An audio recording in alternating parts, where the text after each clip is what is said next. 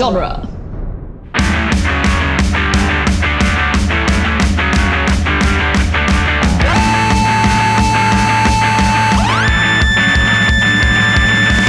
What up, nerds, and welcome to Tales from the Short Box, the once weekly Wednesday podcast where we talk about last week's comics. My name is Adam Sheen, and I'm here, as I always am, with the people I'm always with Sean Petit, What is up? Casey Crawford, Hello. and RJ White. Heyo. As a courtesy, I want to remind our listeners this is a spoiler heavy podcast. If you haven't read last week's books yet, we're going to spoil those. I'll give you timestamps in the episode description. You know the drill. The top story today is Inferno number four by Jonathan Hickman, Valerio Schiti, uh, Stefano Caselli, and David Curiel. Guys, it's 100 episodes. We, did, it. We're here. Oh my I don't know. God. What, I don't really know exactly what we did. except- Streamers. We did this 99 other times, is what, we, is what we've accomplished. You know, through a hellscape and all. Yeah. It's just Yeah, we're just it's the middle of of the most boring apocalypse ever and here we are still still just plugging along. You know, uh, on my apocalypse even get a good bingo card, I didn't. I didn't have uh, maintaining a podcast for hundred episodes. That was not what I would predict my apocalypse would be like. But here we are. I did have public schools turning into a Mad Max Lord of the Flies hellscape. That's that's something I have checked off. I was but- hoping Yeah. for some rain of fire action. Get some Mm. dragons up in this bitch.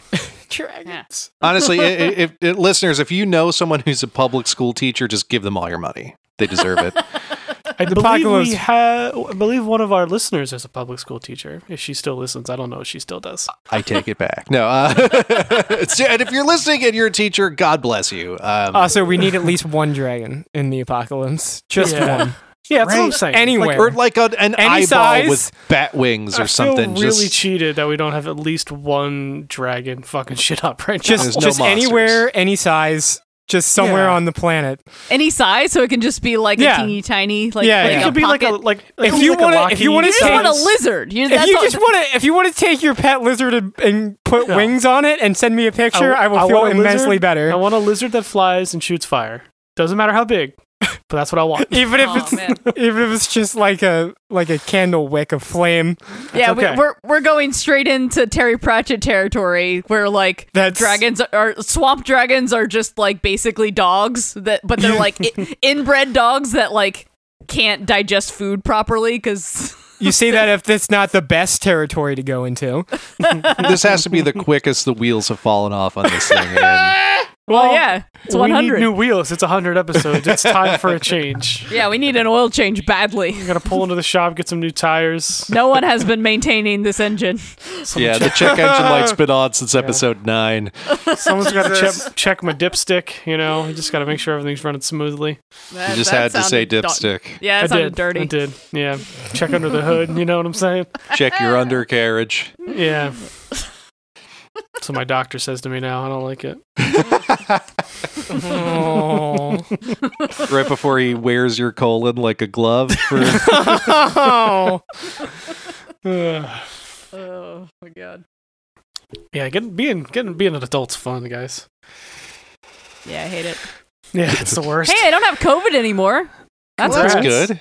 Thanks. You got rid of COVID, and I got rid of my three week vacation. I'm, I wouldn't have thrown that away. I know. Yeah, right. It was snatched away. Well, Oh, uh, It's- the thing I was just talking about with, with a friend of mine at the shop was um, I late stage capitalism has broken my brain in a way that I did not expect.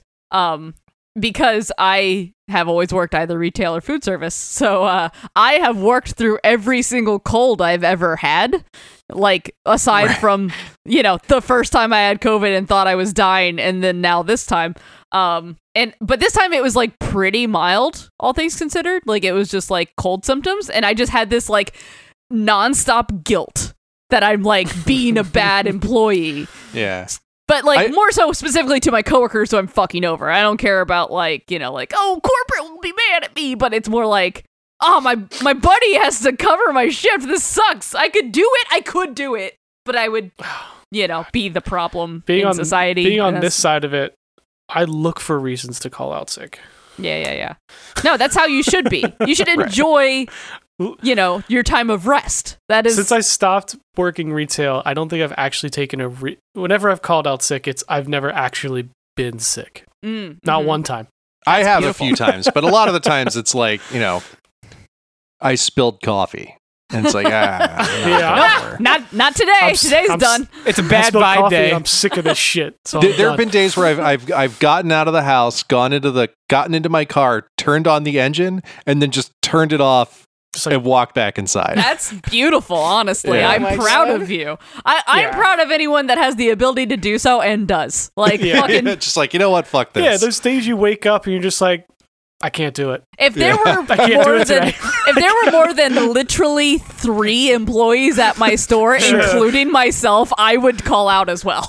Right, exactly. but I'm just actively fucking over a guy that I'm gonna owe Sure. one, so Right. it's not yeah, actually. gonna, yeah, you're gonna have to pay back for it anyway. So it- you're just putting it on putting it on layaway. Yeah, exactly. Aw. so I saw this story this week about um, Red Lobster. It was like someone Mm. found out that, that employees at Red Lobster were going to work sick, and it's this big thing. I'm like, what makes Fucking me? duh. and I was like, what makes anyone think this is unique to Red Lobster? This is literally everywhere. Also, Everywhere that, like, that it hasn't pays- been happening forever. Right. Yeah, every single place that pays a barely living wage or less is making employees work sick. Fucking Right. across We're, the board. we're giving people the choice to go to work sick and infect other people or not pay rent.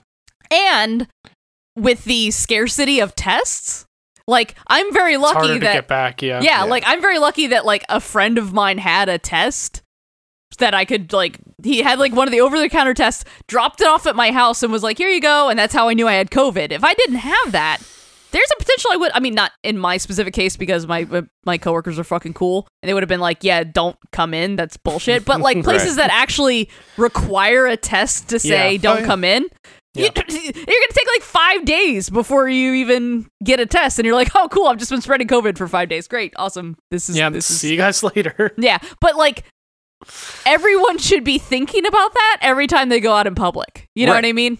Like Every time I you have go into stopped, a uh, retail space or a restaurant or something, there's Yeah. it's- a 75% chance the person on the other side of that transaction has COVID. As long Yeah. as you, yeah, you think whether about they it when know you it or not, and yeah, like it's not That's their why you need to go out Right. public electronically. You know, We- Dude, we, we like talked about be a- that. We we made that joke about automating the customer, and then the next day Walmart was like, "Here's our virtual shopping experience," and I was like, "I hate everything about this." because that's what that's what it is. Because that's Yeah, what you you, put it out ultimately it's into going to turn into. you yeah. manifested this into the world, and you didn't think about the power of magic. What do we always say? I, d- I Yeah. don't want it. I I don't want it.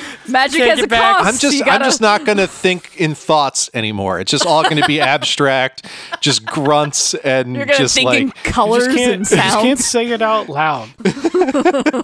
Once you say it out loud, it gives it gets power. You're you just too, you're it. too good at magic. Just don't. Yeah. Yeah. No, I'm terrible at magic. That's the problem. Apparently, Well, yeah, you're, yeah, no, you're- you're, you're- really good at accidental magic. yeah, yeah, yeah. yeah. I'm really good at It's- manifesting things I don't want. You got to practice on practical magic. Yeah, how'd Yeah. that binding ritual on Donald Trump end up going? How'd that, Uh, how'd that turn out we're here now. Um, I don't know. He, It's he, all Adam's fault. You heard it here first. He might it's go me to jail. and several thousand other witches. Thank you very much. Sure, it's not sure, just me. How did how did Kieran Gillen play into it? He gave me COVID. Obviously. He Oh, God. Kieran, Gi- stop making me say this. I'm gonna have to start writing it in the episode description that Kieran Gillen did not. Yo, if he listens Give and is mad about COVID. it, then I feel like we. I'm cool. like, with what that. the fuck is going on in this? Yeah, honestly, if Kieran Gillen gets mad at us, it just means he listened, and honestly, mission accomplished. That's all I want. Yeah, he was such a nice. He was such a He's nice so guy. nice. He's like the nicest person I've ever met, and I really want to make him mad. I keep don't thinking know. Wow. about. I keep I thinking like about that it funny. day. Hopefully, That's probably the last time I was ever in a crowded room and felt safe. yeah, honestly. yeah, like, that's crazy. Yeah, who knew? Yeah, your brain Uh, is it's such a- broken from now on. Yeah, like Yeah. because right after that, we all had the realization when we were sitting in your tiny office, like, how the fuck did none of us get COVID Right. besides Casey? Yeah, exactly. Like we were. How on, did like, none of y'all get it from me? yeah, That's that's what I, I'm saying. my I threw it's- it's Casey's mic in the trash. like it's crazy thinking back like that first time it's like we were just sitting in a room and there was no more than two feet between all of us Yeah, for those of you just catching up on the situation, the last time uh, we No, this we is a good. This is a good like throwback. Yeah, to yeah, this is a good recapping a callback. We're, we're, Yeah. we're talking to people like they've listened to every uh, all the Oh, other good point. 99 episodes. Um, but like so when we first started the show, we we met up in in the downtown store in our in our downtown location in Philly for a Kieran Gillen signing, and we were all together in this big crowded room. We were getting comic books signed. It was awesome. And then, like two weeks later, the world fell apart. Yeah. Well, two weeks Casey later, I got sick, like- COVID, yeah, and then two weeks sick, like, after that, we figured after. out that it was COVID. Right. It was like I got the worst, you know, quote unquote Yeah. pneumonia that I've ever gotten. And it's like, oh, weird, these pneumonia meds aren't working. That's so strange. Um, and then and then everyone's like, then everyone's oh, like there's oh there's this a thing. pandemic Yeah. Um, Oops. But but also, yeah, we were we used to record in Adam's very tiny office, and I was It's not that definitely sick. I mean, tiny considering I had For four COVID. people? Very It's, kind, it's tiny tiny. for four people. it's I'm- tiny I'm, for four people that he keeps in his pocket. I'm honestly glad I don't have the three of you in this room anymore. Yeah, that's fair No, that was a lot. Never gonna be in a room with three or more people again ever.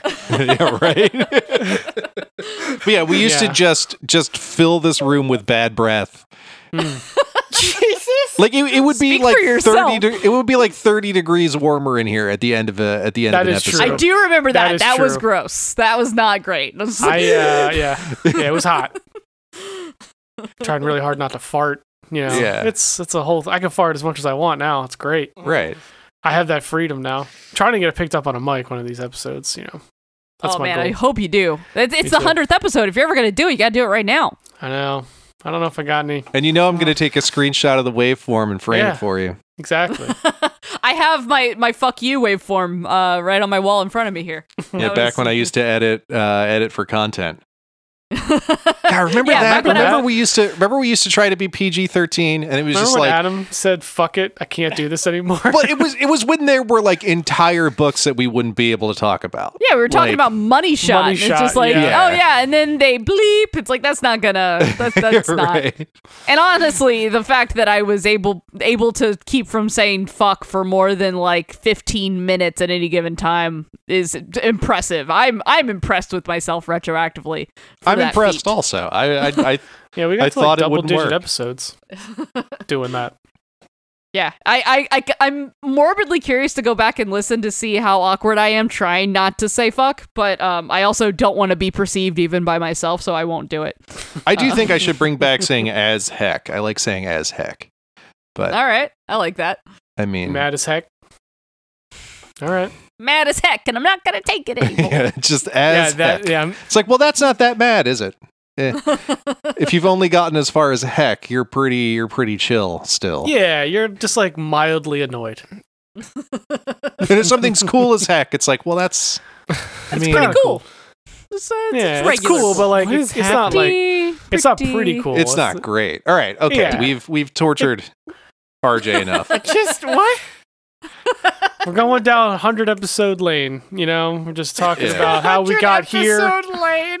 We actually kind of did, you guys. We just did like a little recap. We of did. yeah. We, we the wanted to do so, we wanted to do something special. Uh, we ran out of time. You're getting Yeah, this. we missed. We we just whiffed. So you got this. reach into our pocket delis and this This is this came out. Mm, Pocket Deli. Mm, one of our greatest. One of Adam's greatest. We we conferred It's not with even mine. That's not my joke. I have to. I have to. I have to give credit where credit's due. Funny Billy, if you're listening. Oh man, I hope Funny Billy is listening. So do I I. like- I like I- Funny Billy. That sounds I great. I value his opinion quite, quite, quite a lot. I mean, obviously he's Enough Funny to steal Billy. his joke, clearly. I mean, you don't just get the nickname Funny Billy. Come on, Yeah. Well, I mean, prestigious. it's it's it says something about Billy now, doesn't it? It does. Just It's- regular old Billy. you had to differentiate Billy and Funny Billy somehow. So you know. It's a miracle anyone ever understands what we're talking about at any given time. I don't Yeah. think anyone does. yeah, that's but it's that's your 100th anniversary present, listeners. Is a whole bunch of just a Mish- fucking manic episode. This is normally what happens for the first hour and a half before we hit record. Yeah, So we got were a like little- super chill before. Yeah, that was and was then like hit just went- record and just lost our goddamn minds Yeah. all of a sudden. I had I know, a 'cause whole we- bit for the intro that now, uh, you know, Oh yeah, we got to do that next week. You got to Yeah. talk about. now it's gone. oh yeah, the the moment's lost. All right, well, well, you know, y'all want to talk about comics on I our do. comic book podcast? sure. Um, I have a fucking bummer of one. Do we have a hundred of them? we have, we have a hun- We're gonna Well- do 100 issues. yeah, for this the is this is the 100 issue episode, guys. Strap in. No, Just kidding. Um, there's actually 100 less comics than usual. on Might be hundred episode. pages total. Yeah, All right. Well, I've got a really cool bummer of a book called um. uh, Not bummer. It's it's just too real. and it's it's painful. it's a Um, bit. Yeah, Yeah, it's called Bylines in Blood. Uh, it's by Erica Schultz, Van Jensen, and Aneke. Um, yeah. So this is a book about Sure. after a global pandemic, uh, reality collapses, and world just falls apart. truth truth ceases to have any meaning, and it's really weird that they came up with that. That's like super creative, right? I mean it, it is. I mean, it, there. No, no, no. I'm not. I'm not talking shit on the book. I'm talking about how fucking real it is that we're It- living it right now. It's on the nose. One thing I, I, I did like about it is I, I I've been catching up on a lot of big movies and stuff. Like we uh, we were talking about Ghostbusters Afterlife off mic and how I finally got to see that. And there's there's a lot of movies that are coming out that take place now where none of this has ever happened. yeah, and it, it's weird. it's weird. Like I I thought like at the very beginning of all this, I don't ever want a movie that has this as a plot point. But then to see movies that take place now that ignore it, it just feels dishonest. yeah, Don't it feels worry. weird. Like I, I still, Always Sunny's got your back. yeah, always Sunny is handling it. Um, but I, I catch myself like it in like a tense moment where two actors are like getting in each other's faces, Yeah, either like watched- sexually or in frustration. I'm just like, ah, ah. I watch where's- shows where's and your mask? movies with um with crowds so differently now. yeah. Right. Just Anything like, oh, that has like a crowd scene, I'm no like, no one's wearing a mask. does everyone have their does everyone have their card? I just think about the logistics of making things like that now. Like that's Yeah, and- never and- something I ever thought about. this is this is a really interesting because like it's literally just mentioned in passing and there's a couple scenes where like people like tangentially are wearing masks and obviously the cover everyone's wearing like masks and shit like it's it's definitely more prominent on the cover than it is in the book but in the book it is just like yeah after the pandemic and then you know it's that's more about kind what of happened after. it's part about it's part of what led to this reality um which i think is Yeah. really interesting and i definitely do want to see more of that in in literature and in movies because yeah you're I right also it feels s- very Still ha- somehow find myself jealous of this reality because they're living in an after reality, That's fair. That's a fair which is point. is feeling less and less possible every day. So Ooh, wow it's yeah. terrible, but also the other thing is over. So I guess like you know you win some, you lose some type of thing. Yeah. At least they're out. right, at least they can breathe the air outside. Like Yeah. At least she's going to a bar. Like that would be so awesome. wild yeah you're you are correct Just that Um, thought alone. Anyway, yeah. um, so the book. so yeah so so the book um we follow it so it's it's super hard boiled super neo noir like cyberpunk neo noir it fucking rules like the whole vibe of it is like really cool um we're following this uh this character named satya and she's uh, her nickname is lady dick and essentially her job is like yeah love it she gets paid to you know find whoever you need to find to She's to basically a PI. yeah, she's a PI, but like in a world where truth doesn't matter. Um, Yeah. so she used to be, she used to work for the Herald, and she had this mentor, and they were both like, like true investigative journalists, and like it was like super important to them to like get the truth out there, you know.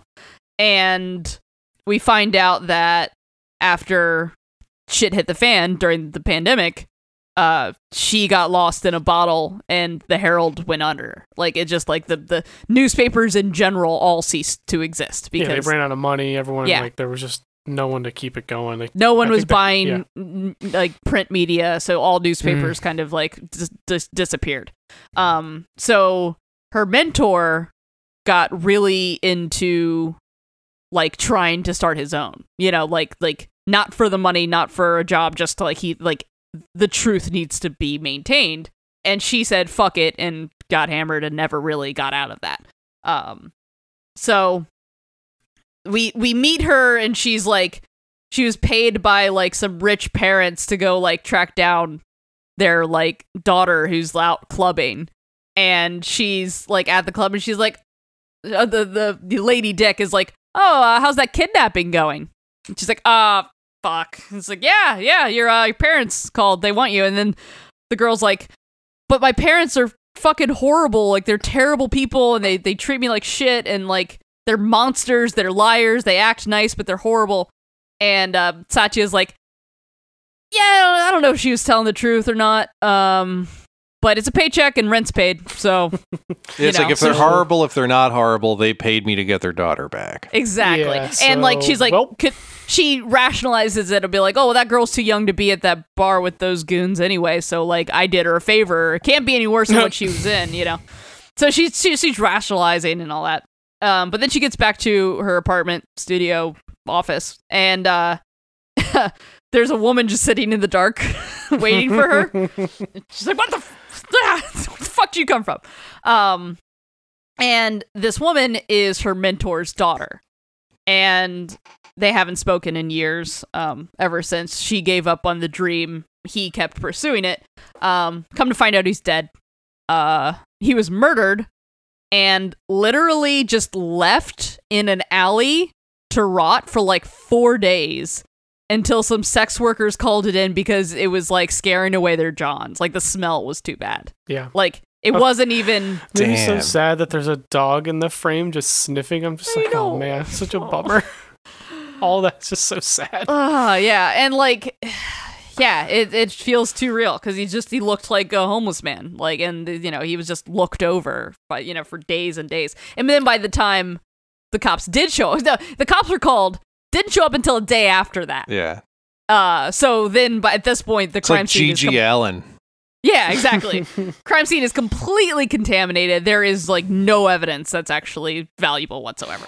Um so yeah, and the cops that get called uh are ones that she knows personally. They're like, "Oh yeah, they're lackeys for the mayor."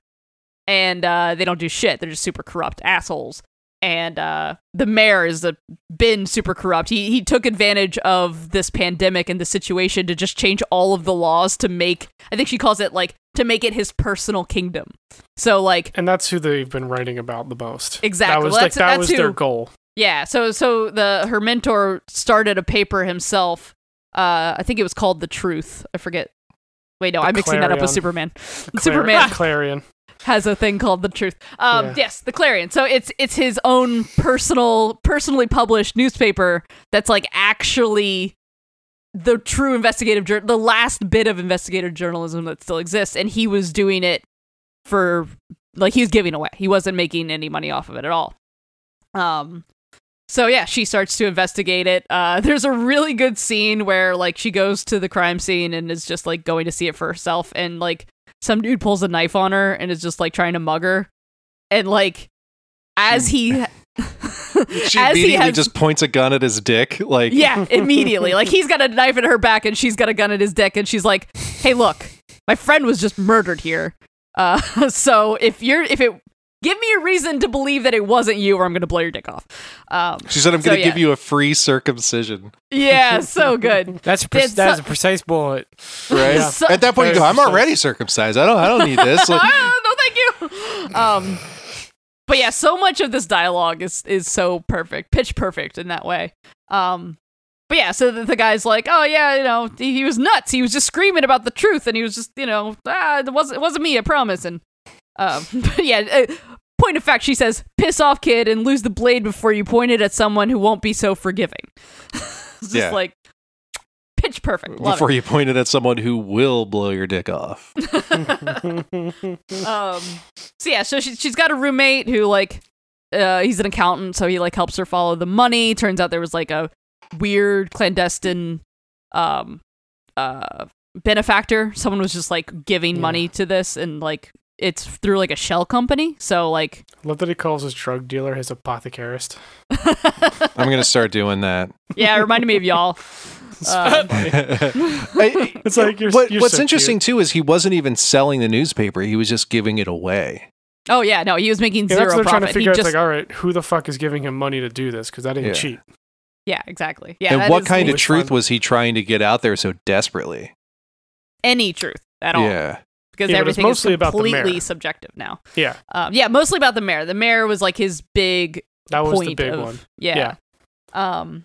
So yeah, then they they find uh, uh, and the way she's going about like getting like the the leads and like she you know convinces the bakery across the street to uh give her the security tape and and Yeah, it's very. I like the crime part of this too. I think it's really well done. Aside from the chilling reality that they're living in. right. yeah no it like I initially like seeing the cover I was just like I don't know if I want to read a comic that takes place wherever they're wearing masks like this you know um and I I'm glad that I that I did I made the jump because it it is very real in that sense and the like truth is subjective and Uh, yeah, I got sucked into the other part of the book. but yeah, the rest of it is is engaging enough that it fe- that it I can detach from. It's got enough escapism in the crime mystery and enough reality to identify with that it's like a really nice blend, you know.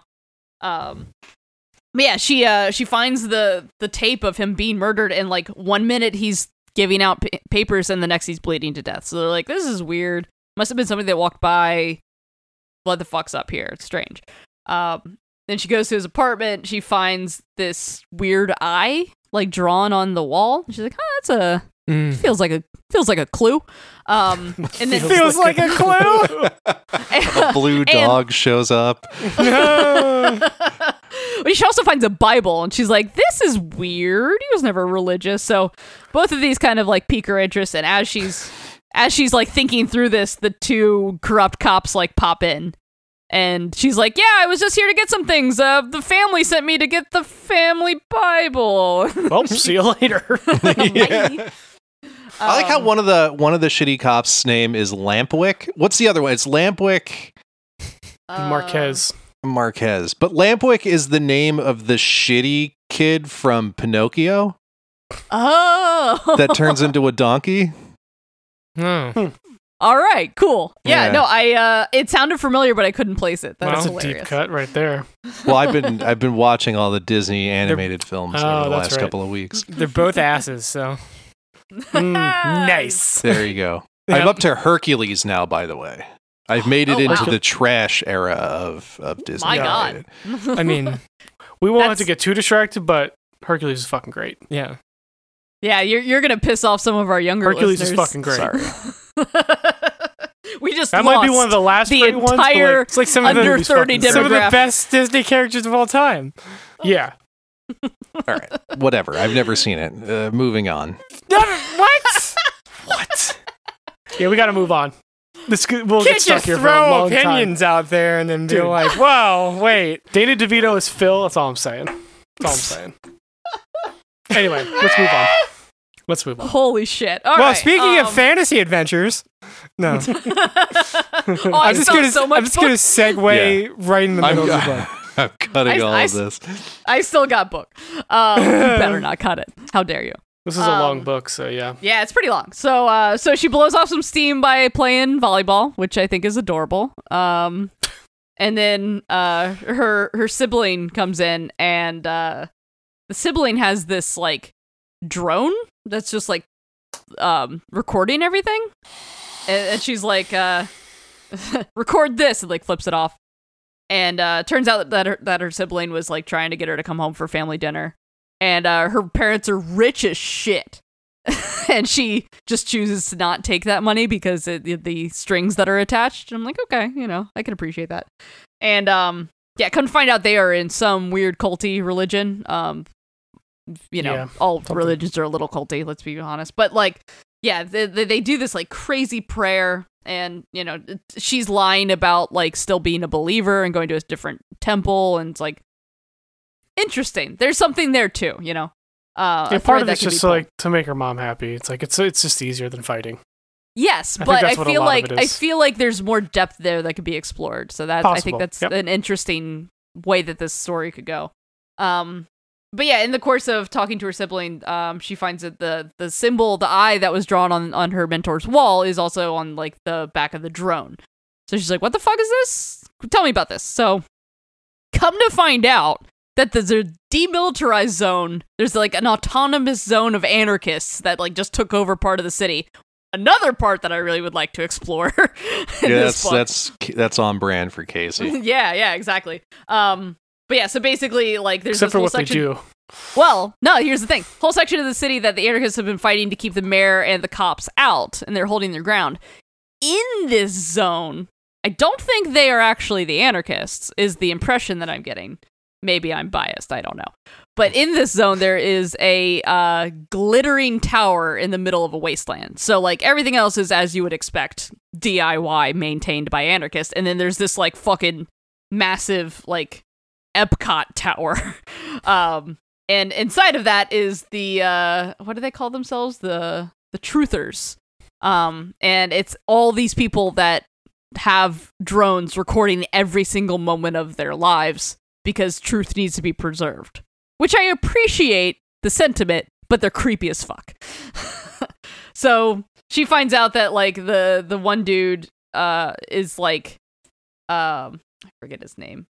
But like he knows her name and like he was friends with her mentor and like knows all of all of this like info and she's just she's all of her you know spidey senses are tingling on on this guy.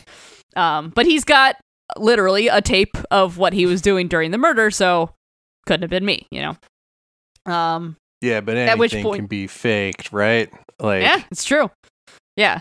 Eh, Or, you know, it doesn't mean he didn't hire somebody to do it. You know, there's there's a definitely something there that this guy's hiding.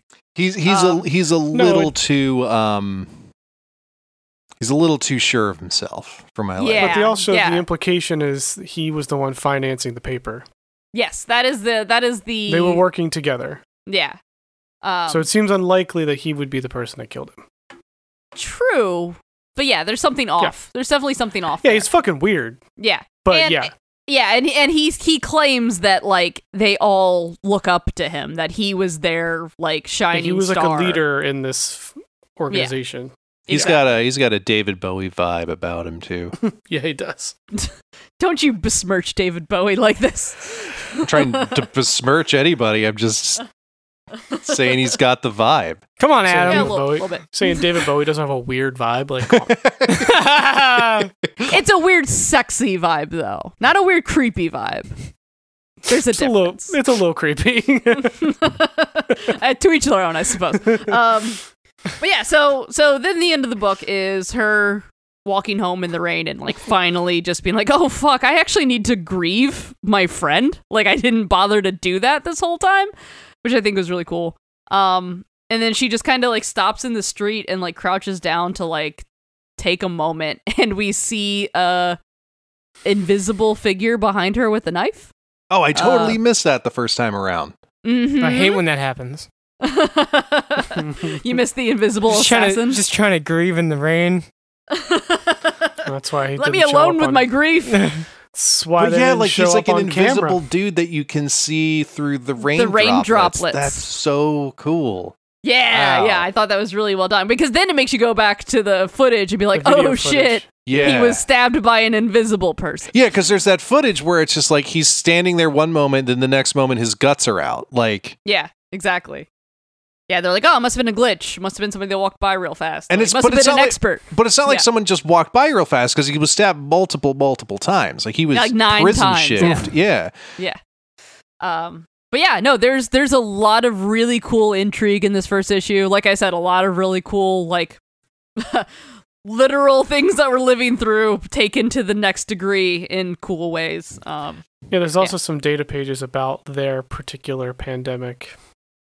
Oh yeah, I didn't. I I was uh I kind of I didn't rush through the end, but I like had to go back to work. Yeah, it's an estimate of 200,000 died, and the people who are permanently affected lost pigmentation in their skin and are known as Clorox and have become an underclass. Oh, because the first person.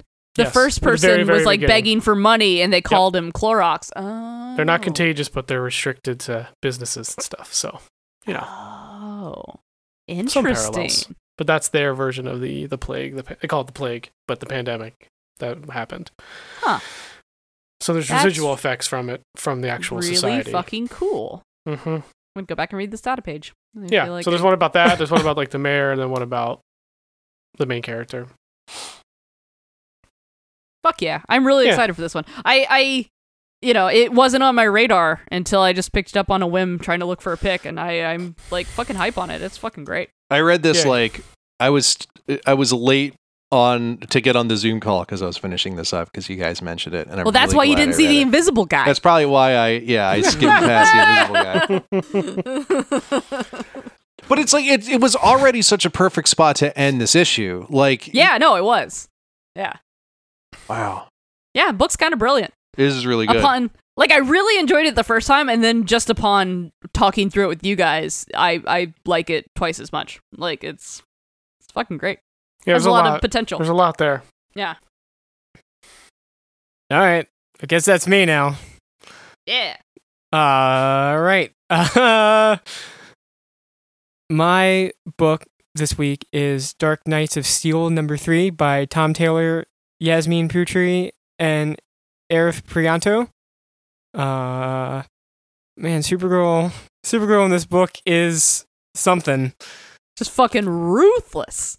Yeah, she tearing her way through the DC universe. Yep. I am I'm starting to wonder Okay, well well ta- remind me to Put a pin in unveil my theory. Yeah, put a pin in this. I'm going to tell you my theory when we're done talking about the issue. All right. So Mm-hmm. we open up on Jimmy Olsen looking through a telescope, and there's like a, a green star that is falling to I Earth. wonder, wonder what that could be. yeah, I wonder what that could be. And then, uh, so there's a narration box. It's like a star has fallen, and uh, so this is part of a prophecy, and um, it's like it. Uh, uh, come from the stars is the the part of the prophecy. So they're like, we need to warn Batman. So they let Batman know, and um, uh, Clark is, is like, it's like this is from the prophecy, and Clark is like, well, it's just a superstition. Where I come from, uh, a planet that didn't have prophecies, and then Harley Quinn goes, yeah, but that planet blew up, so maybe not the best example. I like superstition. Yep. it's Ah, Very nice. That's all Yeah. I've got. I'm sorry. Yeah. I like. I love this version of Harley. By the She's way. oh yeah, amazing. she's the fucking best. It's, Just it's great. telling truth to power in like the snarkiest way. Yeah, it's it's, it's, so pretty good. great. But uh, it- it reminds me of like when Taylor wrote her in Injustice, and she's like one of the, the Mhm. biggest highlights of that book. So good. Um. So, uh, yeah, Batman is like, I'm gonna go get that star. Uh, and it's it fell in the lands of Magnus, and um, they're like, uh, Wa- Waller's like, I don't know, that's a good idea. We're you know, there's a there's a war like brewing, and um, he's like, yeah, we, we got you know gotta gotta play into the prophecy, and I I, I have to go. So he he leaves, and uh, we cut to um the lands of Magnus, which is the Metal Men, and Love it. I it took me a minute to realize what was happening. I was like, oh, that's cool, because I there's like there's characters you never expect to show up. Um, Yeah, I only got it when she called him like lead or something. I'm like, oh, there it is. Yeah, and then they go the metal men, and then I should have known different colored armor knights, but you know, it's fine. Yeah. Um, and they're gonna go to uh see what fell, and on their way they run into Supergirl, and uh, They sure do run into her. yeah, Gold like she Gold fucking runs through them. Gold like uh stops her and holds his sword to her and she grabs the sword and puts her arm through him.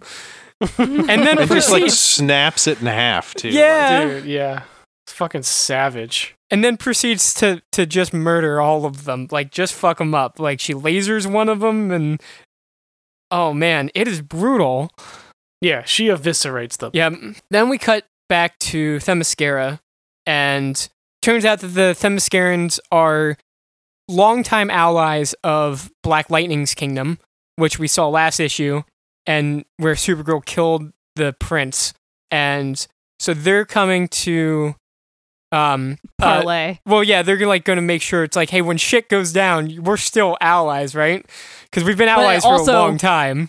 And Diana and uh, Supergirl being lovers Right, is uh, yeah. makes Yeah, it a little like, uh, messy. no, she wouldn't do that. You fucking asshole. There, there's this great scene where it's like no no man can like enter Themyscira, and he uh, step he's like stepping down, and he puts like one foot onto the Themysciran soil, and then they he gets swords at his throat.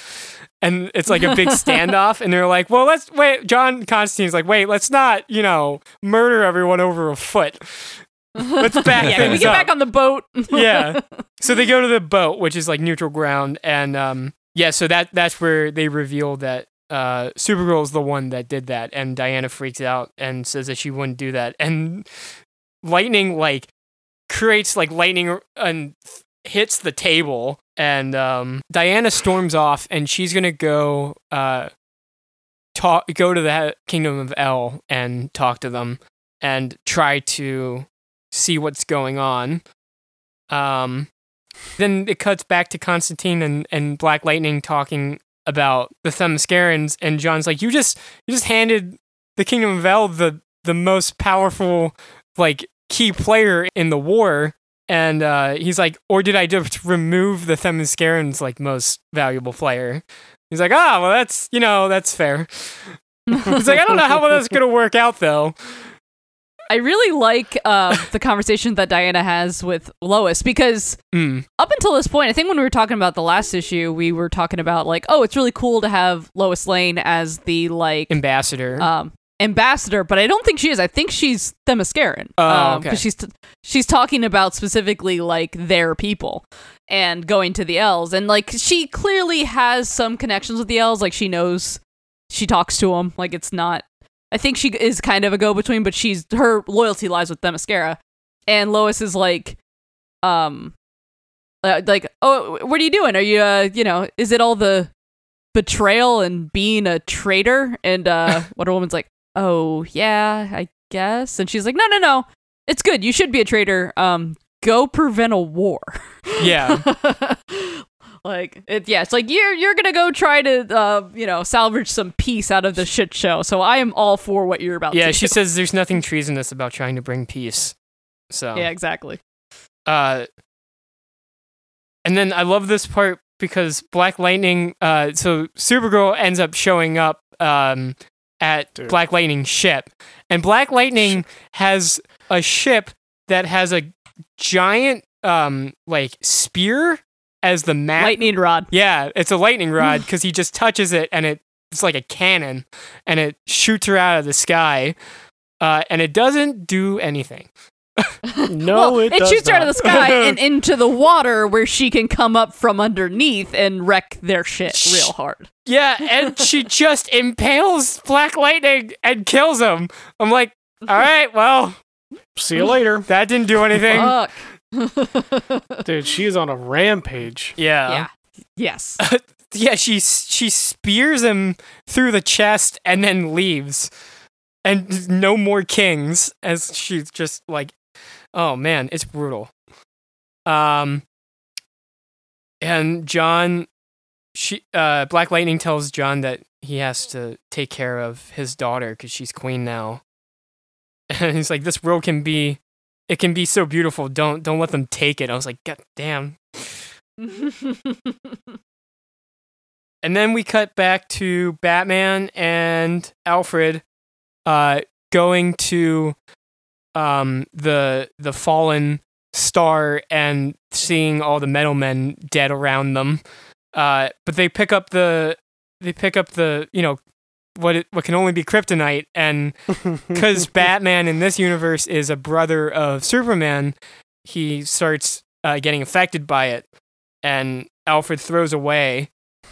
And he's like, I think it hurt because of who I am, who I really am. Alfred, I need to tell you. And he's like, It's all right. I know all of it. And it's time you learn the truth. So there's even more to the story that we Yeah, don't that's- know. Super interesting. Also, the entire like comet is gone except for this one little sliver. Yeah. Someone else took the rest of the kryptonite already, so that's probably not good for them. Um, but yeah, my theory, my working theory with Supergirl, because this is a super. It's it's it's her name is Zala. She, it's not Kara Zor-El. It's not Power Girl. It's not like you know any of the iterations Matrix. of Supergirl we. Yeah, exactly. It's, It's it's not not any of the those Supergirls that we know from the DCU multiverse.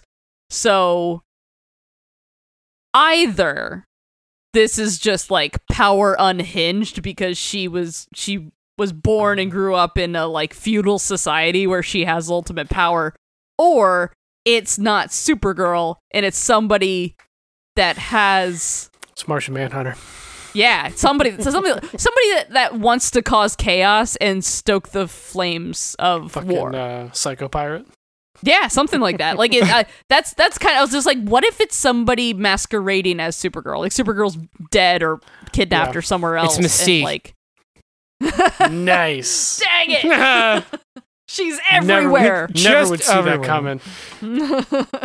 but yeah, like right when she killed Black Lightning, I was just like, yo, this this bitch is like, whoa, like it, it doesn't seem like anything any like.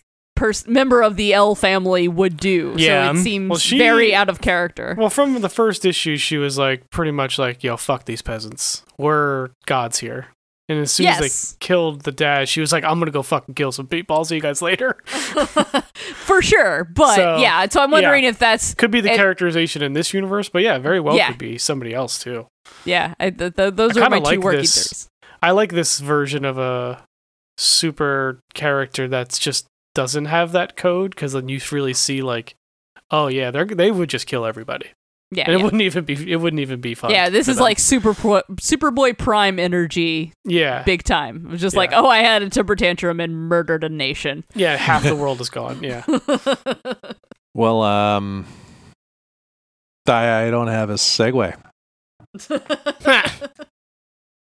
but I've got Apache Delivery Service number one by Matt Kindt, Tyler Jenkins, and Hilary Jenkins.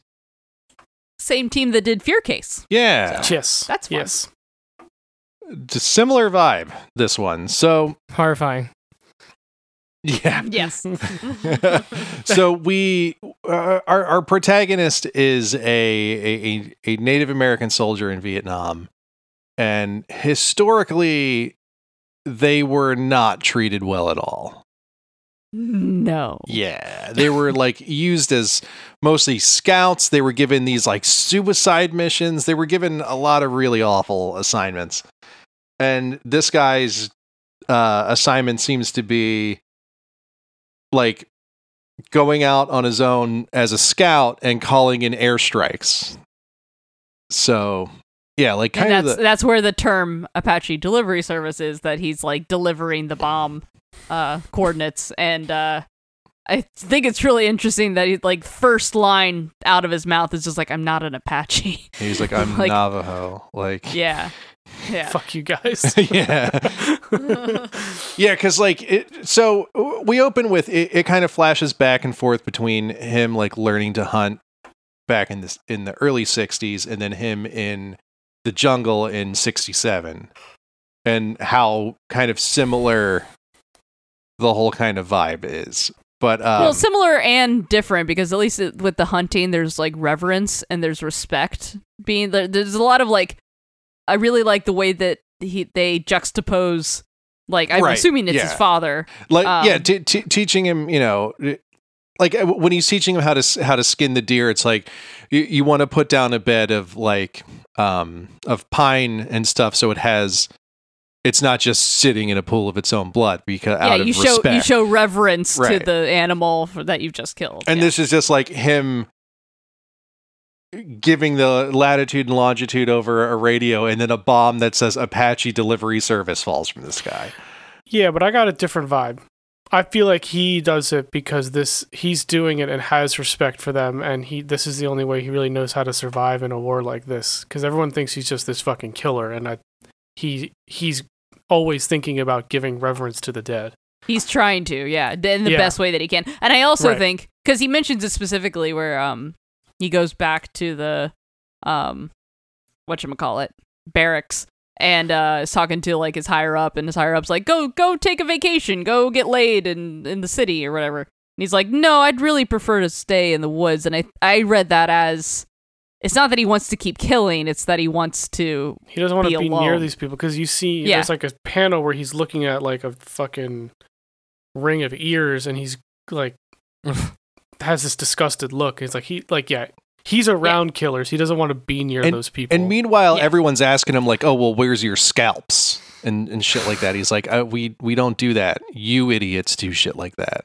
yeah, Yeah, But yeah, like just he very, there's there's a, a bunch of real like almost wordless or like really minimal like dialogue pages that really illustrates the disconnect of this guy who doesn't want to be killing forced to and and all of the people that are you know they're also just kids that are learning how to cope and the only way they know how and the only way they know how is like turning killing into a sport right. and like becoming literal fucking monsters.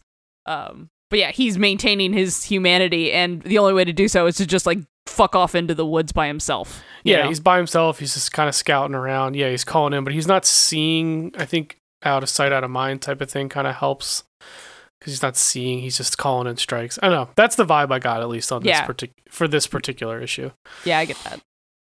That's fair. So Yeah. he goes back out into the woods, you know, as opposed to hanging out with these assholes. yeah, they all suck anyway. Right. Yeah, and um he finds an he finds another base and there's some like weird shit going on like there's like a corpse like mounted on a pike like just some really Yeah. grisly fucking and they talk about a guy that they said they told him to stop fucking doing that shit.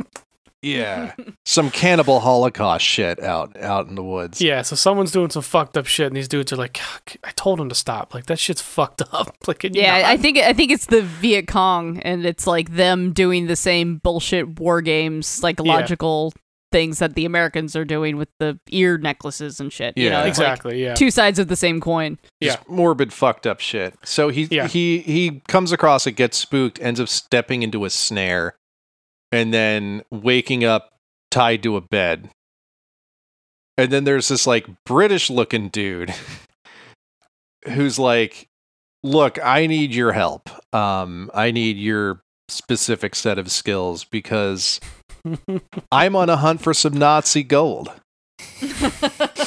Of Not course the he is. direction I was expecting this book to go. of course he is. yeah Who it's like not looking for Nazi? it's like gold these nazis days? out here like yeah, all right yeah and our main character is immediately like, "What the fuck are you talking about? You're insane." Um, Yeah, But yeah, there, there's a, another really cool uh, thing that we skipped over, uh, where he's like walking through the woods and trips, and then as he like he falls and comes face to face with a trip wire that was uh to for a mortar, fucking to- a claymore. yeah, to a fucking yeah. claymore. Yeah, and uh, and it's clearly an American weapon, so he like he undoes it and packs it up and like puts it away. But it's like, look at these fucking these these in inconsiderate and like Uh, he called like he said, he said specifically like sloppy assholes, Just call them careless assholes. Yeah. Yeah. careless assholes. Yeah, and it's like.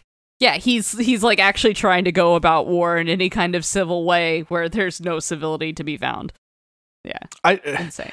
claymore mines are funny in that they're super funny. It's always what I say when I think Well, of no, Claymore I'm mines. just, I just the, Hilarious. the product design of a claymore mine. It says it in like raised letters front towards enemy.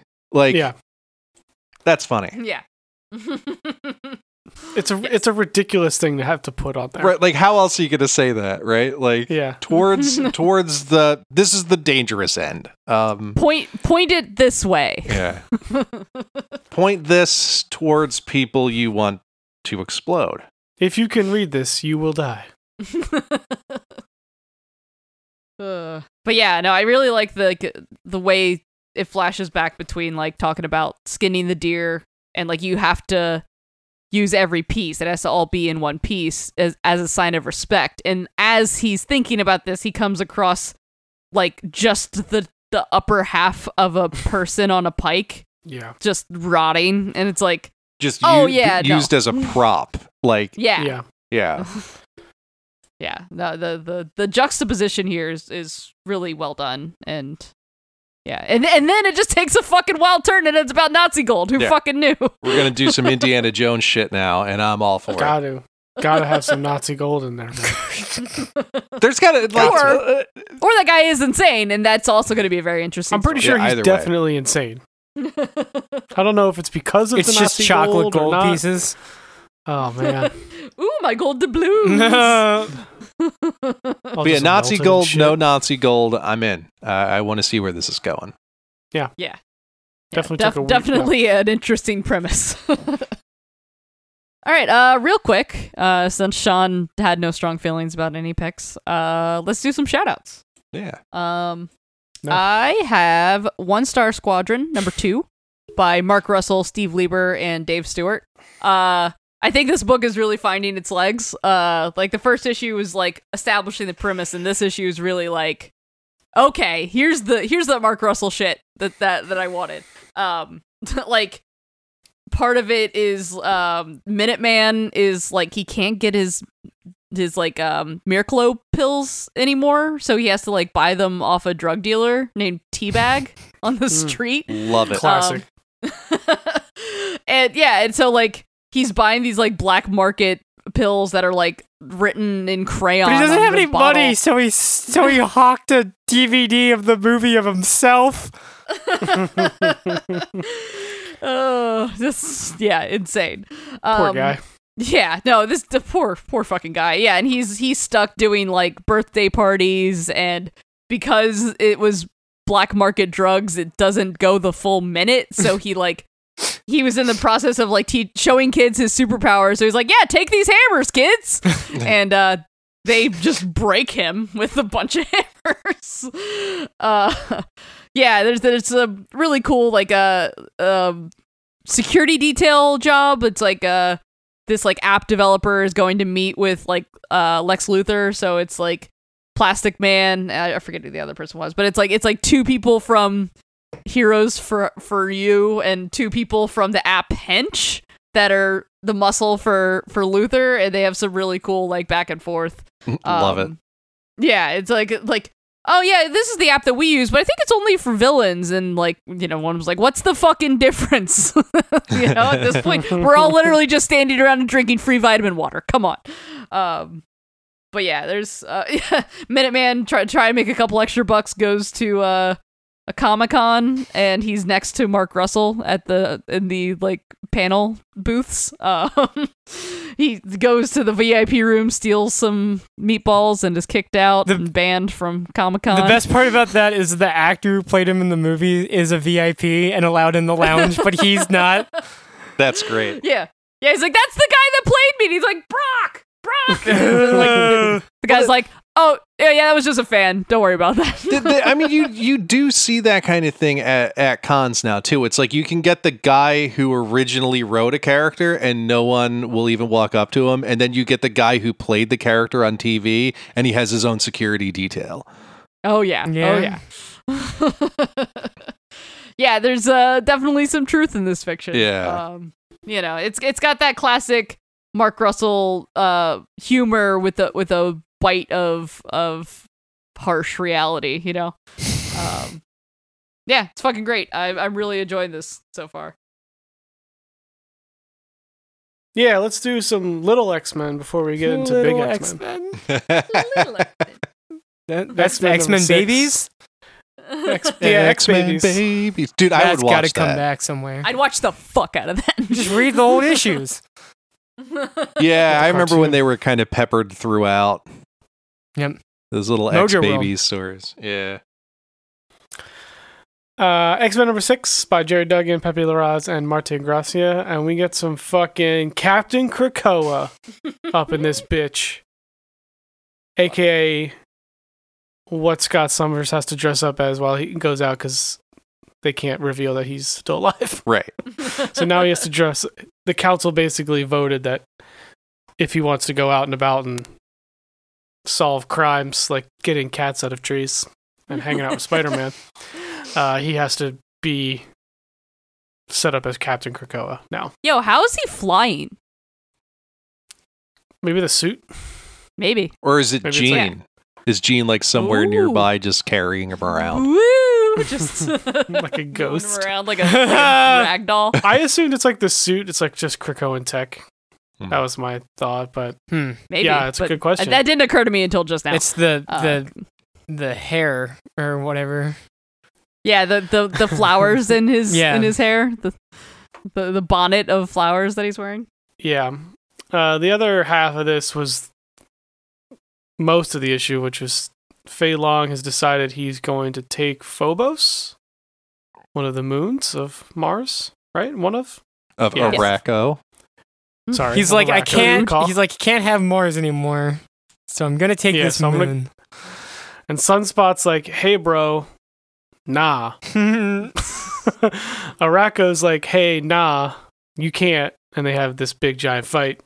Uh, the dude from Arakko gets his ass just fucking handed to him by um, Sunspot, and then Feilong just fucking evaporates him.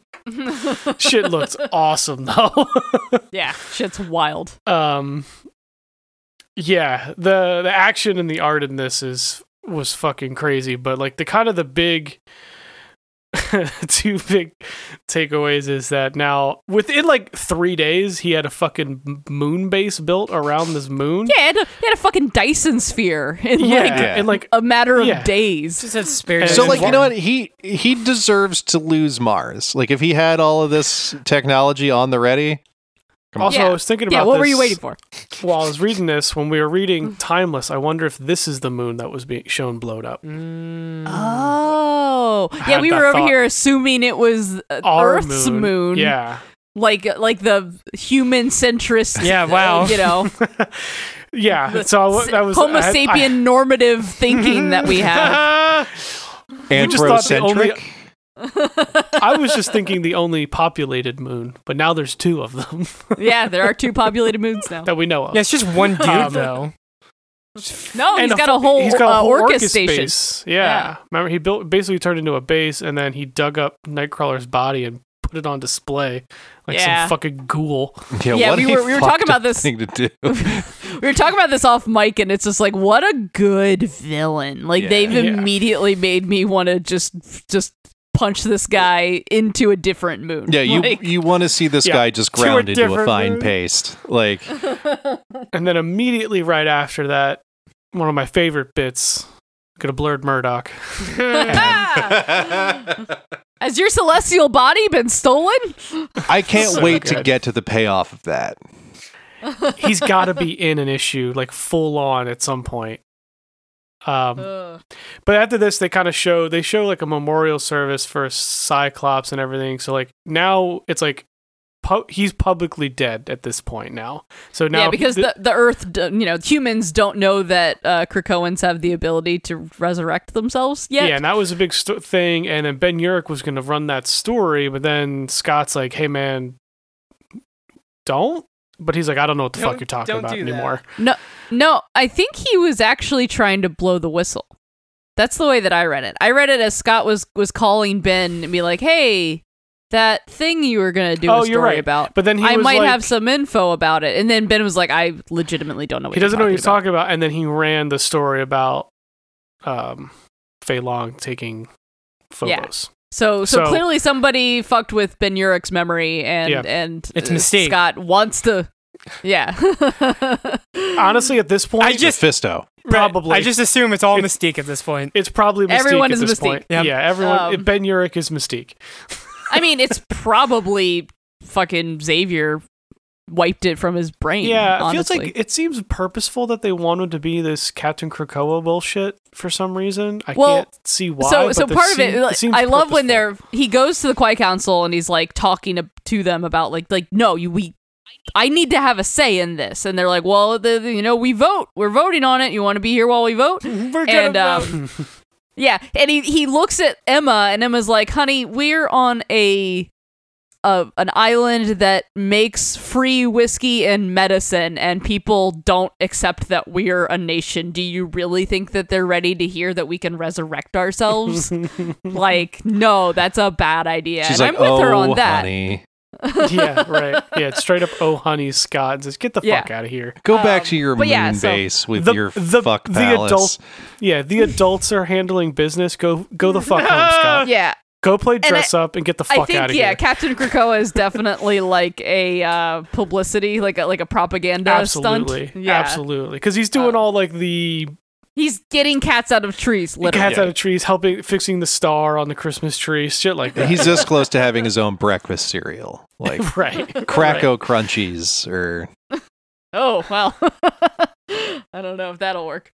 Um, they're Yeah. called Krakoa Krakoaos. Krakoas, Yeah, there it is. mutant morsels. Ugh, morsels again. It sounds like you're eating mutants, though. Yeah. just ground up little bits. Anyway, let's talk about the book where every character actually is Mystique. Woo, Inferno it's number all been leading up to Oops, this. all Mystique. number four. It's I love I love that this hit on our hundredth episode because our first episode was the first issue of Hoxpox. Ah, you love This it is- when it comes when a plan comes together because we Organize planned it so well. This was not a plan. Nothing about we this show was purposely took plan. off like three weeks in the last. Thank you, Kieran Gillen. Kieran Gillen is writing the next the next story, so you know. it's- Oh, Oh, yeah. I, I thought He- you were making he, that joke. him and. Hickman engineered this together. Yeah, they were like, Global "There's a pandemic podcast." and this podcast. Yeah. And this podcast. We have to give them Now this is a great conspiracy theory. This went from a dumb ongoing joke to an amazing. I, Oh, yeah, I love I one love how this worked out. And uh, Yeah. honestly, I, I think I think the the first issue of Hoxpox was a pilot issue, a pilot episode that I didn't end up releasing. Yeah. yeah, yeah, because we believe that is kind of were we were somehow even more uh, like uh We unprofessional were all over and the place. all over Yeah, the place yeah. than we are now. So and like, like, the, our first, let's face it, our first twenty or thirty episodes were kind of we were finding our voice. We But- got better. it's Yeah. just it's it's it, I, I I love that we've kind of bookended the the first hundred episodes of this show with the beginning and the end of this story, and it's great. It fucking rules. Yeah. So I love that this opens up right at the Magneto Xavier fucking showdown with Omega Sentinel and Nimrod. Nimrod. Thank you. I was that was not gonna come to me. Um, and like all these Orchis dudes are there, and then everyone uh, is on the same page. The big four are all like, "All right, yeah, these humans, they're not gonna fucking do anything." And so they just killed them all. Yeah, the, Just literally the kill all of robots kill the humans, Just and they were supposed to be on the same side. Yeah, Yeah. and like even Magneto and and and uh, Xavier are kind of like, "What the fuck just happened?" And they're like, "Yeah, here's the secret: we hate them even more than we hate you." well, they're like the or- the Orchis dudes are like, "Oh, this is your last chance, mutant." And Omega Sentinel's like, "Shut the fuck up. You don't matter at Yeah. all. We're in charge here." And then basically Yeah. just says, "Yeah, we're gonna kill all of you because that's how little you matter here." Like Yeah. the fucking um, the the Titans are like, we're in charge here. the parents are talking. Yeah, Go play. exactly. The adults are talking. In Go go play dress up with Scott in New York. Get the fuck out of here. Go hassle But we Captain get some- Krakoa. Yeah, but we just get some incredible action. yeah, it Magneto really is, is a clash of titans. Magneto, Magneto is, is awesome. amazing in this. yeah, he literally just kind of looks over at Charles. He's just like. We good? He's like, yeah. There's no humans in this, and like before, like Charles drops can even finish, he fucking just space station on them, which obviously unfazes them because of yeah. course it No, does. yeah, no, it does. Yeah, Um, it, it, it- they pause for a brief moment, but there's yeah, the, even like like Charles is getting in on it. Like he like dude, takes that, apart Nimrod in like a flash cool. of yeah, because Yeah. he's just like trying to get figure out where Moira is this whole time. Just wants to know where she's at, and that's all they're trying to figure out is where she is. And he, yeah, he kind of like dismantles him, um, for like 14 seconds. Because that dude is fucking ridiculous. But yeah, just the this this fight scene as they're all kind of talking about like we're just gonna fucking kill you guys. Like it's like and then they're trying their best and like they're just like it's like the um It's like the beginning scene of like every anime when the heroes are just not strong enough yet to beat the villains, and they just literally shrug them off like they're nothing. It's awesome. Yeah, they Yeah. they haven't gotten to their final form. yeah, they're getting their asses beat. Um, They got to go and back, to the earlier levels and grind and, and level Yeah, they gotta grind to, or just get really, really mad. That's literally just the first ten lives of Moira. Is them grinding, Is them for experience yeah. points. Yeah. So Mm. then we cut to uh, Mystique and Mystique and Mystique. No, I'm just kidding. Um, Mystique and Mystique. um, Mystique. Moira's just like, "What are you gonna do? Moira. Kill me?" And Mystique's actually like, "Well, you know, my favorite power is gun." So We've Yeah, got she's this like, "Yeah, you can't- cool toy. Yeah, she's like, you can't kill me. She's like, mm, I disagree, and shoots her. I'm like, oh, is this issue over? Like that was quick. Um, and then it kind of like whites out Every the other like it, it cuts to white, but how funny would it be if it was just twenty Oh. pages of white? Yeah. It's like the it cheapest to, um, Marvel comic ever And published. then I, would, did. I wouldn't even be mad. Like, Yeah, no, it would be awesome. like, yeah, sure, that's yeah, okay. I do Yeah, like just- how it and then it fades out to white. Like, yeah. yeah. And then the la- the last two panels have the and then and then and then a big splash page, the death of Moira X. So then we kind of get the flashback of Emma not going quietly into the night. yeah. She's like, Uh, hey, basically remember, saying- remember that gun that Forge made that he wish he immediately wish he didn't? yeah, I got one. I may or may not have that. yeah, it's the gun that I thought it was really made Storm lose her powers.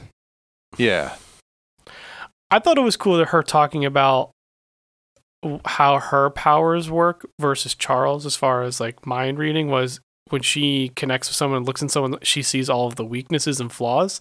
So when she linked up to Moira, she saw this is all she was trying to hide something and she's like, "Oh, I'm going to go look there." yeah. And immediately figured out what the fuck was going on. Like didn't take any effort. I thought so I just thought that was a really cool way to differentiate how different telepaths work. Uh, Well, and that that's was kind very- of how cool. um how Mystique found her too. Is that Destiny like was like There was a black spot. Yeah. yeah, there's this. Moira shaped hole in reality. Yeah. Um. So basically, yeah. So they get this um gun, and then we basically see the Mystique masterclass of deception to orchestrate capturing Moira using every person that we've Yeah. seen in the she book. was basically, she was like yeah that she was sage at one point and she was the Some like Orchis orchis agents and Yeah. like yeah she yeah it's so good Yeah, like Orchis agent, and then she was even the Orchis agent that sent Nimrod and Omega Sentinel to where Xavier and Char- uh, Xavier and Magneto were, to, Mm. as a distraction, basically, and like took out, you know, they took out the tracking thing that Emma figured out uh, was in her arm, like. yeah Some like again some Fucking master brilliant. class I bet deception by Mystique Mystique. throws the best surprise parties.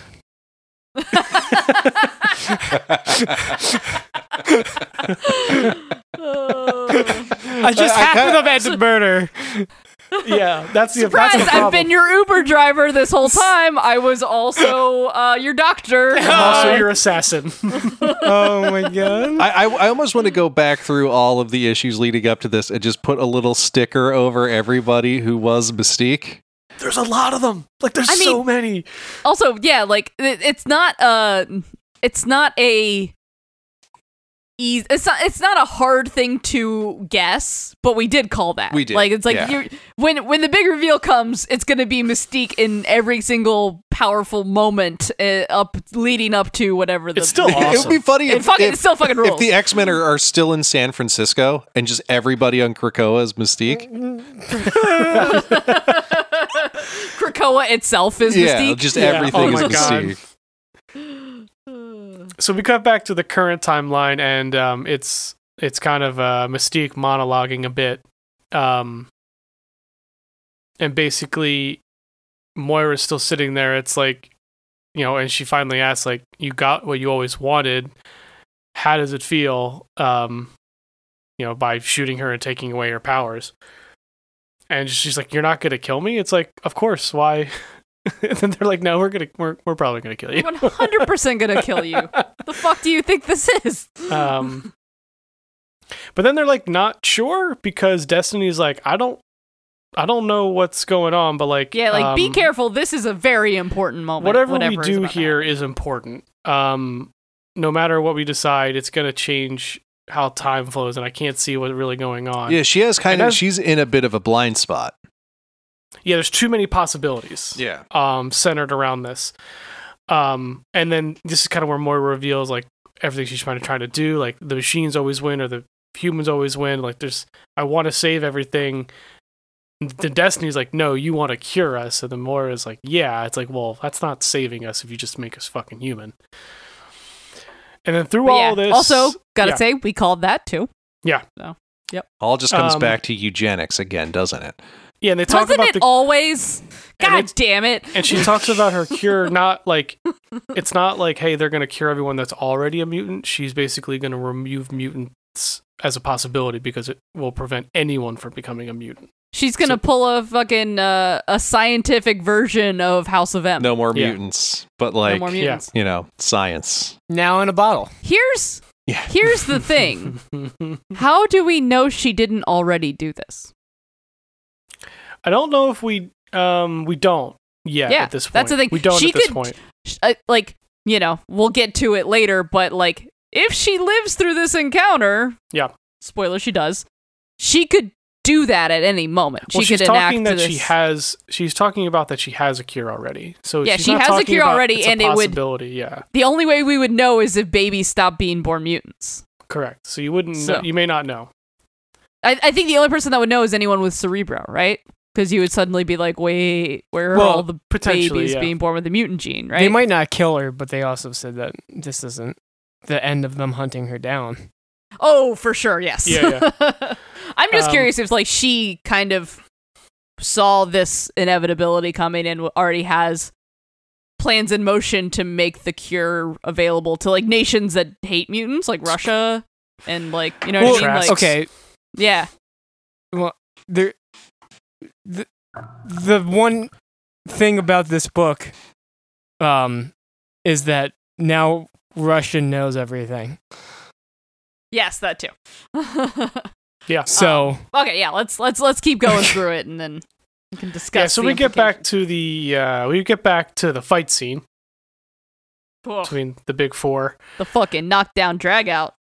Yeah, and we see, you know, we, right, we just saw, uh, we see Nimrod literally just put himself back together and kind of come back almost stronger. And at that point, it's just like, fuck. I love how Um, long Nimrod just has Charles's head in his fist Yeah, throughout this And he's whole just- sequence.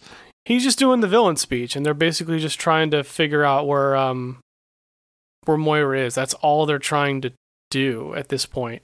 Yeah. And Nimrod's like, I don't know. I don't have anyone. I don't know what the fuck you're talking about. And they're like, oh, shit. I love the the speech that Omega Sentinel gives though, because it's just the inverse of all the mutants trying to like Yeah. every every time the mutants um fight against the Sentinels, it's like it never stops, and it's like Yeah. you. She's like, why won't you just let humans be? And it's like it's uh it's only a nightmare if it's real. it's like just the inverse of the speech. They they even say that same line like how long did you think we were just going to stand and take it? Yeah. Yeah. So yeah. You know, it's just that they kind of reach the stalemate. They're like, all right, if you drop yours, I'll drop mine. And then you're like, okay, no problem. And then Nimrod just fucking squeezes. it's so disappointing that you trusted me. Yeah. yeah. And this fucking page of Magneto just dropping metal into Nimrod was fucking sweet. He just Oh, yeah. squeezes Xavier's head like a grape. Like the Yeah. the most valuable brain on earth just squish. But then they have power dampeners and they kind of click one on and that Fucking power ends- dampeners, man. That ends the party uh that ends the party real fucking fast. Um 'cause yeah. at And, that point and the whole thing, the whole reason that they allowed this stalemate to even happen, because, you know, obviously they can be resurrected and they know that. But Xavier's like, we have to know, we have to keep this information that we've learned. So one of us has to live through this encounter. Yeah. yeah. Like we have to leave this knowing that they don't have Moira so Yeah. we can keep looking for her. Yeah. That's the only thing that matters. So like Z- Magneto allowed like a, a truce for a second, you know, theoretically, and Yeah. uh, that that did that not did not work. Um, they uh, they got got. hmm They uh, so. And I like how at the end, once they kind of finish it, he's like, "I will see you again." I thought that was great. Yep. Magneto's fucking coming. He he's gonna he's fucking coming for him now. So we cut back to uh, Moira and uh, and crew. Um, basically, Destiny and Mystique are like, "All right, farewell. This time you will die, and you will die forever." And then we get a voice from the from the side coming from the top rope, saying, "You know, well, that sounds ominous." And it's it's fucking Cypher, just like, "Hey guys, um." I've been listening to everything you said, and um, Doug's coming in to fuck up all your plans and hold you accountable to the laws you created. Yeah. And then she's like, "Yeah, you could fight me, but you're not gonna. You could beat me, but you're not gonna beat my wife or or my big friend over here. Or so, my um, tree. yeah. so maybe don't. Yeah, you're not going to Tree. beat my giant wife and my tree friend. Yeah. and my and and self friend And self-friend. warlock. And at this moment, Destiny's like, everything's clear, and there's three possibilities based on what Cypher decides to do. Well, yeah, because basically. Cypher reminded them that, like, hey, so, like, I know everything that's going on. I know everything that you've been doing. Mhm. And we have this funny little law that if you break it will put you into the forever box where you can't kill humans. well, you Forever idiots just made the lady that you were about to kill into a Mhm. human. So, Yeah. checkmate. Got him. and I, I I love that I don't know what Cypher's like moral because like from my standpoint here, I'm fully with Mystique and Destiny that this bitch needs to die. Just fucking kill her. Just wipe her off the fucking chessboard. She's gone. You know? Uh she's too dangerous to too many people and it's also just kind of a piece of shit. Um Well, that's So- the oth- that's the other half of it. yeah. But Cypher Cypher's motivation here seems to just be keeping people accountable to their own bullshit. Yeah. Like that's that seems like all he cares about is just like, well, you can't enforce laws. You can't like pick and choose when you're going to enforce Right. these laws. Everyone's been They're higher in their own bullshit. Exactly. He- yeah, he's he's this great universal like like equalizer where he's like, I have all of the power here. You have to choose what to do, and it's all gonna go bad if you don't do what I want to do. Right. Well, Destiny always says that they will consolidate their power and keep all their spots on the council. So now you have Mystique, Destiny, Krakoa, and Cypher kind of have their own little alliance where they know everything, have done all of this shit, and can see everything that may happen. So that's well, yeah. That's very so. So interesting. what are the what are the three possibilities? Right? There's um. they kill Moira. I believe uh, yeah, the they, they kill Moira, and then Bay kills one of them. Right? Like one. Uh, let's let's find the actual page and and just read it off. Um. Yeah, it's like if we kill one, the price will be removal from the council and they'll go into exile. Destiny will not be revived a second time. We could try to kill the boy, but we will fail and die. uh, Destiny will remain on the council, but it's possible but not likely. And eventually Mystique will be resurrected years from now. And he's just like, that's strike two. Those aren't going to work. He's Yeah. like, all right, Yeah. we don't do anything. He wins. We let Moira escape. We stay on the council and consolidate, consolidate power, as does he. So they decide, but at that point, that's when Destiny starts saying, now Moira's destiny is clear. It's basically she has, there's two options. She either continues with the cure or doesn't. So now they can keep an eye on her as well. Because now her, Well- her future is much clearer than it was when she was a mutant. And sh- and she They doesn't also- have the chance to go back again. exactly. And uh, they also give her a head start Yeah. running. Yeah. So They give her a new arm. Um, so well, that's it's very nice. it's a of- warlock arm, so and, they- which I I love because uh, she's like, "Is this your uh, means of keeping tabs on me, Doug?" And Doug's like, "Oh, I don't give a shit what you do." I, I just just- thought you would have a better time at it if you had two hands. yeah. But also, like, yeah, totally. Yeah. I mean, yeah, of course. I mean, that's all Warlock's been doing this whole time is having the entire nervous system of Krakoa as as a like uh secret like Yeah. uh clandestine. Uh, what's the word I'm looking for? Network. Spy cam. Oh, Uh, yeah, like it, it's all just uh, surveillance. yeah, it's a big state. old Like- nanny cam. The- it's a surveillance surveillance state named Warlock. Um, yeah, so they let Moira go. I don't think it's over between all of them. I don't think Oh, fuck Mystique no. is. So we're gonna see some shit there, but then Oh, Mystique is gonna kill the fuck out of her. Just to find her first. Which yeah, is let me uh, cut back to how this thing opened with um, Emma resurrecting Charles and Erik, and she uh, seems to fucking dig that shit. Oh, I love it because they they immediately were like, how how long have we been gone? And she's like, oh, long enough that uh, we r- undid everything that you did. yeah, Long enough that basically, Emma changed told the everything. council everything is like, look, we can have secrets, but you can't have secrets away from us. So none of that shit anymore, motherfuckers. The only bad part of that is no fucking Russia knows everything. Yeah, Yep. because we're still can. Yeah, because um, what's his face is Cyclops, not Cyclops, Colossus. Colossus is got under there. Russian mind control, correct? Right. Yep. So, yeah, it's um pretty crazy how this thing fucking ended. Yeah, but now we have the council kind of turning into something different a little bit. They're really turning into the quiet council, kind of holding all their secrets. But Yeah. someone finally checked Charles a little bit. which Yeah, is the the great. power dynamic is actually spread out among twelve people rather than two people pretending that Yeah. they are equals among each other. It's like it's like, oh wait, no, now this is actually a governing body and not secret dictators. Yeah. But it's still a governing body based on Secrets and lies. But what a what governing body isn't? sure. right. And this will lead right into the the new series, correct?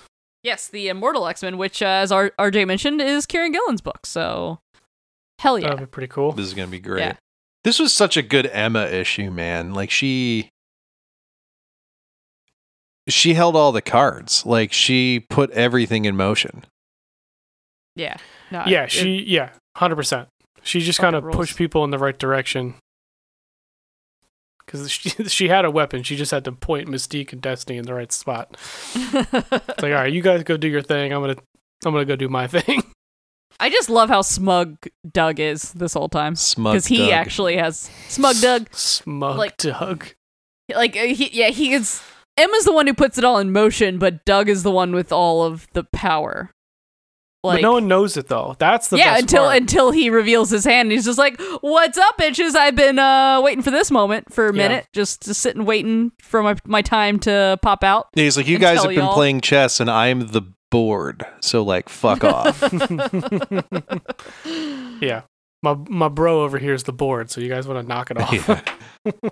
Oh, I also this is like a total aside, but I love that uh Warlock calls Moira uh self not friend. It's the, Yeah. it's the biggest insult I could ever think of. It's, it's fucking savage, man. Yeah. Self not Yeah. friend.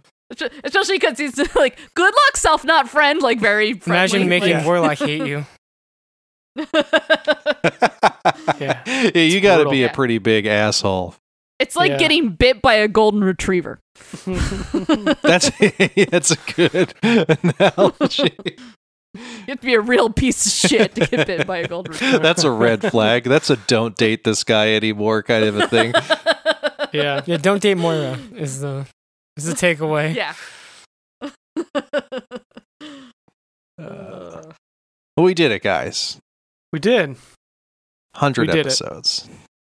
Episodes. we we did like half as many comics and talked for just as long. I'm proud of us. Yeah, it's what we we do, do man. What else is new? no new? matter what. Um, so to, to to our listeners, I just want to say thank you. This has been this has been fun. I'm glad you y'all are here for this ride. Here's to a hundred more. Yeah. You know, and uh, if you dig us, uh, tell a friend. Tell a friend to listen to us. Uh, you know, word of mouth. That's pretty much the whole way this thing has been built to begin with. Like, it's just me talking to customers. yeah, It was like the initial bump. Um, but yeah, you know, uh, we want to be in your in your ear holes and uh, come talk to us on Discord. That would be cool. We'd like to hear from from more of y'all. We got a cool cool little community building. Um, and I I, I just want to see that community grow. Yeah. I think that'd be really. cool. I will put links to that stuff in the episode description, and follow us on the on the social medias. Uh, like and retweet us. Uh, we're at last week's comics on both Instagram and Twitter. Mhm. Um, hmm yeah, this has been great. Um, I'm glad we started this. I'm glad we did this. I'm I'm so happy that the stars aligned that we could we could bookend this big ass chunk of episodes with the best X Men story that's been told in a very long time. Yep. And you know, on a personal note, um, thank you guys for uh, you know, being. Thank you for being a friend. R.I.P. oh, Betty man. White. Oh. Damn. Damn. F in the chat. Home. F in the chat for Betty White. but yeah, no, this has been uh, one of the few social outlets that I've had. So even if I love you, listeners, but even if you weren't listening, I would love to do this with you three. Casey says she y'all are doesn't like need my you. best friends.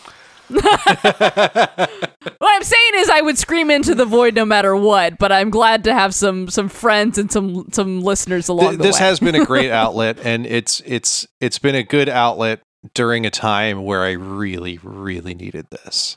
Yeah, now So- more than just anyone I interact with knows I'm a fucking idiot. So I really needed the greatest number of people at any given time to know that I'm an insufferable piece of shit. Mission accomplished. Uh, all right. Well, on that note, from all of us here at Tales from the Short Box, thank you deeply and dearly for listening. And we'll see you next week because we're not stopping. This isn't a goodbye. This is a hello. Can't stop, We're only stop. just getting started. Here's to 600 more episodes of this nonsense. That sounds like a threat. And here's to 30 I more love it. minutes of this episode. We're not done. come get us, Kieran Gillen. Fuck Gillen. you. Fucking dare you. oh my god. All right. Okay. Goodbye, everybody.